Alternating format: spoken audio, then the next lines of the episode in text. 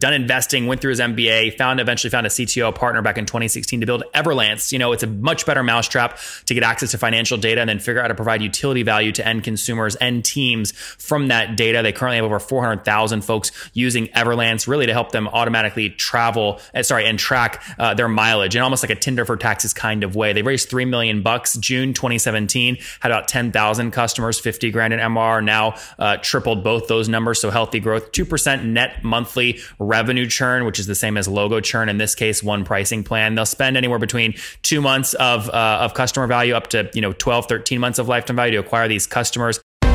This is the Top Entrepreneurs Podcast, where founders share how they started their companies and got filthy rich or crash and burn. Each episode features revenue numbers, customer counts, and other insider information that creates business news headlines. We went from a couple of hundred thousand dollars to 2.7 million. I had no money when I started the company. It was 160 million dollars, which is the size of many IPOs. We're bootstrapped. We have like uh, 22,000 customers.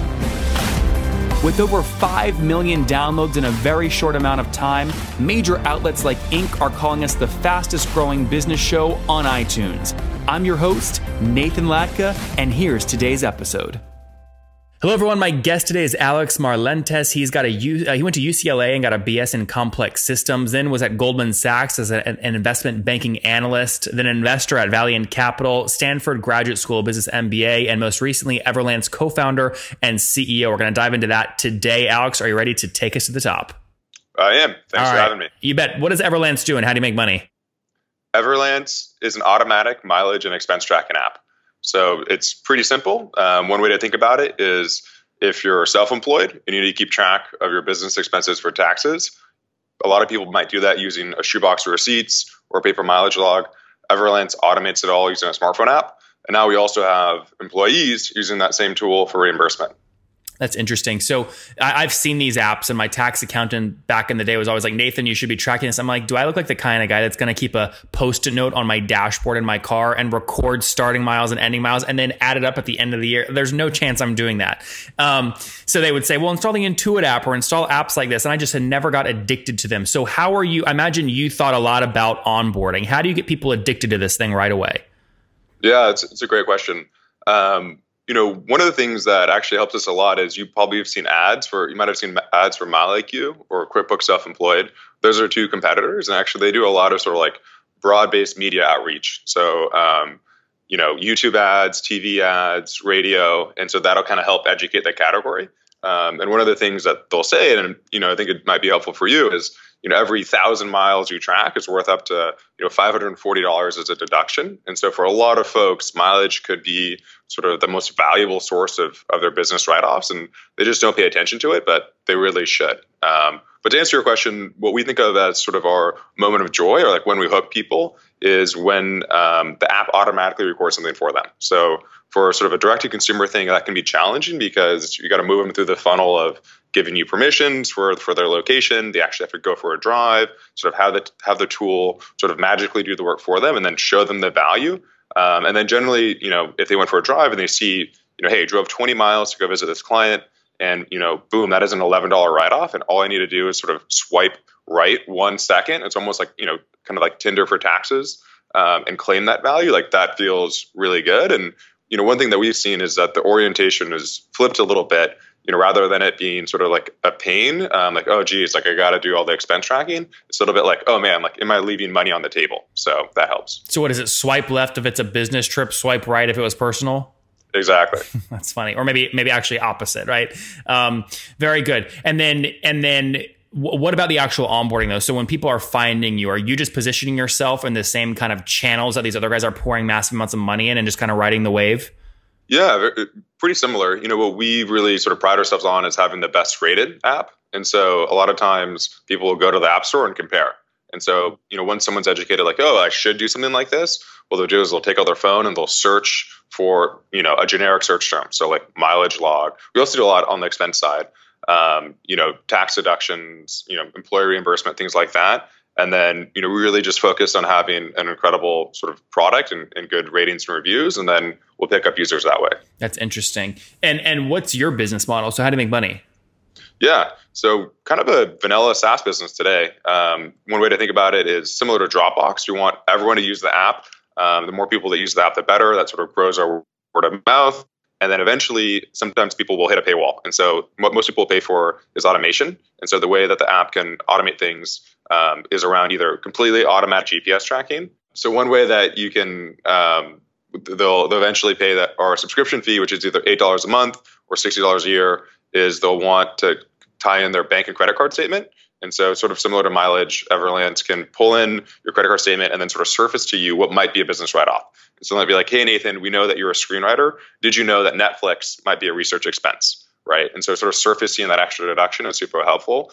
Um, or if you're a real estate agent, maybe Zillow would show up as a, you know, a proper deduction and so that sort of um, sort of automation um, is something that the people like, and, and they see a lot of value, and, and that's what they'll pay for. So true or false? Everlance is a better mousetrap than other people have built to essentially capture financial data, of which you can deliver real utility. But there's also many ways you can monetize that. Yeah, totally. So, you know, our hope and bigger ambition is that, you know, if we become sort of the financial system of record for self-employed people and, and small businesses, that data is super interesting. And, um, you know, rather than selling the data, you know, can we use that data to make people's lives, you know, easier? And so eventually we think, you know, there could be a bunch of follow-on products. So give me some of the, the backstory here. When did you launch the product? Um, almost two and a half years ago now. Um, so met my co-founder Gabriel um, while we were both in, in business school, and uh, he's he's a CTO and he was a backend engineer and building a, a business for um, kind of like a Wix or Weebly, uh, a small website builder um, in Mexico. And so he had a lot of passion for that audience and, and the right skill set. So we partnered together and then launched um, an iOS app in September, October of 2015. That's great. Okay, 2015. And then fast forward to today, how many folks are using the app, both free and paid?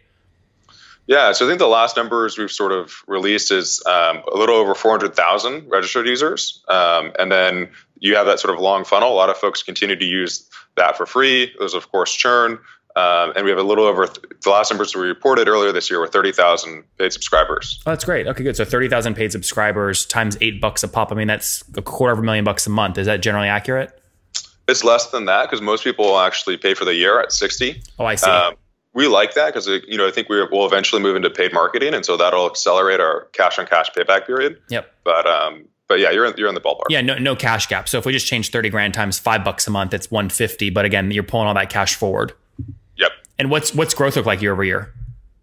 Um, growth has been great. So um, I think around this time last year, we were uh, just past 10,000 paid subs. Oh, great. Okay, good. And and same pricing model, or have you drastically changed the pricing model?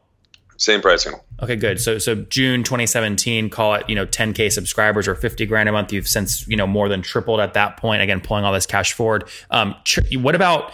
Well, let's see. Have you gone through a full? Cycle you have gone through a full cycle. You've been around two years. What does churn look like? Yeah, on on paid paid subs, um, because a lot of it's sort of annualized. It, it, you know, a lot of that churn will happen on month twelve slash month thirteen. But typically, we see, including that, around two percent monthly churn. Okay, that's actually not horrible for this kind of product. Yeah, well, we know that the mortality for a lot of freelancers is, you know, you know, they might themselves have churn of thirty percent as a category. So we're really sort of proud of the product market fit there. Yeah, that, that, that's great. Now, is that's two percent? Is that gross logo churn or or, or or revenue churn or what? It's the same. Okay, got it. Yeah, because you only have one price point. Is it gross or net though? It's net. It is net. Okay, so so net monthly churn, great. And then where are you doing any paid acquisition at all, or are you just doing kind of more kind of growth hacks, getting in the same channels as these other guys that are pouring money on ads? Yeah, we're, we're doing some some paid stuff. Um, you know, a lot of where it makes most sense. Like we'll do a little bit on like Apple search ads, some retargeting, things like that. Um, the general philosophy is we never want to pay for a user that you know has you know ideally we can get sort of like a two month payback period uh, because of you know they'll do that annual subscription and pay us sixty dollars, but we never want um, to see anything close to you know past thirteen months. Got it. So, so fair to well, hold on. Let me make sure you're kind of between two and thirteen months. Two months would be kind of ten bucks. Thirteen months would be you know call it sixty five bucks, something like that. Is that generally accurate? Yeah. Okay. Interesting. Um, how do you, being at the scale that you're at, how do you decide what tests to run? And, and if so, uh, what uh, amount of money will you drive through a new channel to get a cohort that's that's something that you can actually analyze with meaningful results? Yeah, that's a great question. Um, you know, I think we're, we're now ready to sort of experiment and, and, grow a lot faster. So, you know, if we talk again in a, in a few months, I think it has some more results for you. but one of the bigger tests we're doing right now actually is um, selling Everlance to teams. So have product called Everlance Team, and kind of basically almost like selling a group license of the consumer product, but pricing can look very different. Um, sort of what the company needs. Um, one way that we sort of think about it is kind of like Dropbox. So Dropbox is a great productivity tool. Eventually, someone will bring that tool into the workplace. Um, and then there'll be sort of like an administrator who wants it to tie into payroll or wants to see all their employees from a web dashboard. Um, and so that's pretty interesting to us. We've had a lot of inbound interest um, for that product. Um, a lot of times, like we can't really serve it. It's like, oh, this would be great if it tied into, um, you know, Workday or you know Oracle or something, you know, some big sort of heavyweight thing like that. Um, but in general, we're excited by that because we think that the the pricing could be, you know, pretty different. Yep. And and tell me about funding history. Have you bootstrapped or raised? We raised money. We raised money right out of the gate. Um, in total, we've raised um, a little less than three million. Okay, got it. Why did you make the decision to raise right out of the gate? It seems like something pretty lightweight. You could get off the ground with just sweat equity. I know, I know. Well, man, we're, we're thinking about it now because like, man, now that the model's working, it's like, do we just like work hard and sprint to 10 million of ARR and then and then sort of look around for for institutional capital and um, you know sort of reserve you know work our way into that better valuation but a lot of it was just, um, you know, we had been in business school for two years. My co-founder was immigrating from Mexico to California. Um, and also, we kind of realized that we needed to fund a bunch of product development. And so, our business model being sort of, you know, it's really more almost, you know, freemium than SaaS, right? Um, eventually, it looks like SaaS, but um, you know, we needed to get a, a big user base, and we weren't sure, you know, what you know marketing channels would work for us. We thought partnerships could work. Um, and so we sort of saw that there'd be a big cash gap of potentially, you know, a million dollars before we had anything real coming in. And so it seemed like a good use case for, you know, a little bit of seed money. And what's the team size today? There are 15 of us. 15, all in San Fran? Mostly San Fran, but we have folks um, in Portland, Atlanta, so scattered scattered around, but mostly San Francisco. That's very good. All right, man. Let's uh, let's wrap up here with the famous five. First question: What's your favorite business book? All right. Um, you know, a great one I read recently was Titan. Um, it's a biography on Rockefeller. It's just a, that is a that thing is a mon- I'm looking at it right now, and I think that's a monster. You got through the whole oh, thing. Man. Oh yeah, I read that. Read the recently read the biography on Carnegie. Um, Made in America by Sam Walton. I really liked. Yep. I think it's kind of inspiring to read some of these way older sort of entrepreneurs, and you kind of see some things are the same, you know, and some things are different. And um, I think it's far enough that it, that it gives gives you kind of a fun perspective on things. If you guys enjoyed those kinds of books, you will love. There's a series on the Discovery Channel called uh, Made in America that talks about yep. like Rockefeller, all these guys, and it's a really well produced show. And then additionally.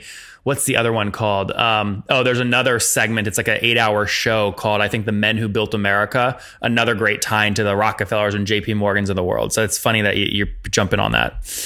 All right, number two, Alex, is there a CEO you're following or studying right now? Yeah, um, I think you know the in terms of what I read, you know, quarterly annual reports, conference calls, um, Brad Smith at Intuit, um, Mark Benioff at Salesforce. I think Mark Leonard, Constellation Software, has also been super interesting for me. Just sort of seeing um, how he's sort of you know watched the the SaaS business model evolve um, those would be the three that come to mind. Yeah, uh, you know, I think about what Brad recently did with TSheets. You know, I had Matt Rissell on the show. He positioned TSheets number one in the Intuit App Exchange many years ago, grew basically to 30 million in ARR, and then recently Brad took him out, basically paid him almost 10x ARR to acquire the company. Um, I wonder if that's a strategy you implement as well. The problem is they already have a product that competes directly, so I don't know if yeah. they let you list in the App Store or not. Yeah. Are you listed there? Um, we're not. Yeah, yeah. All right, very good. Number three, what's your favorite online tool for building the business? Um, two tools that we started using recently that I like a lot is one is Sketch. So being someone who like doesn't have great design skills, it's been super approachable for me and been a way to get closer with the product.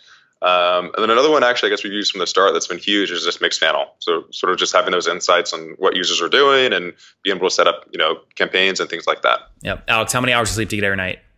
Between six and eight. Okay, it's pretty good. And what's your situation? Married, single, you have kids? Engaged. Ah, so congratulations. Be, thank you. I'll be married in September. So That's very excited exciting. for that. So no kids yet, right? No kids. All right. And how old are you? I'm 30. 30. Last question. What do you wish your 20 year old self knew?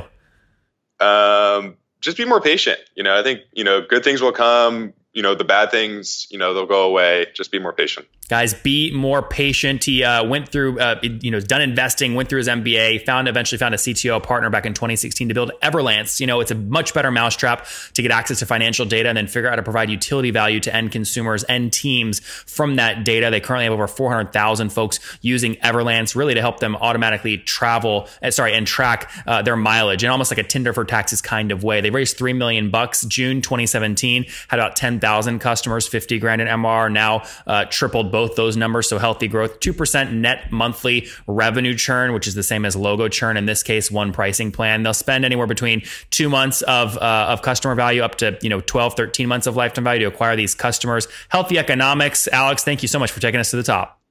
Thank you.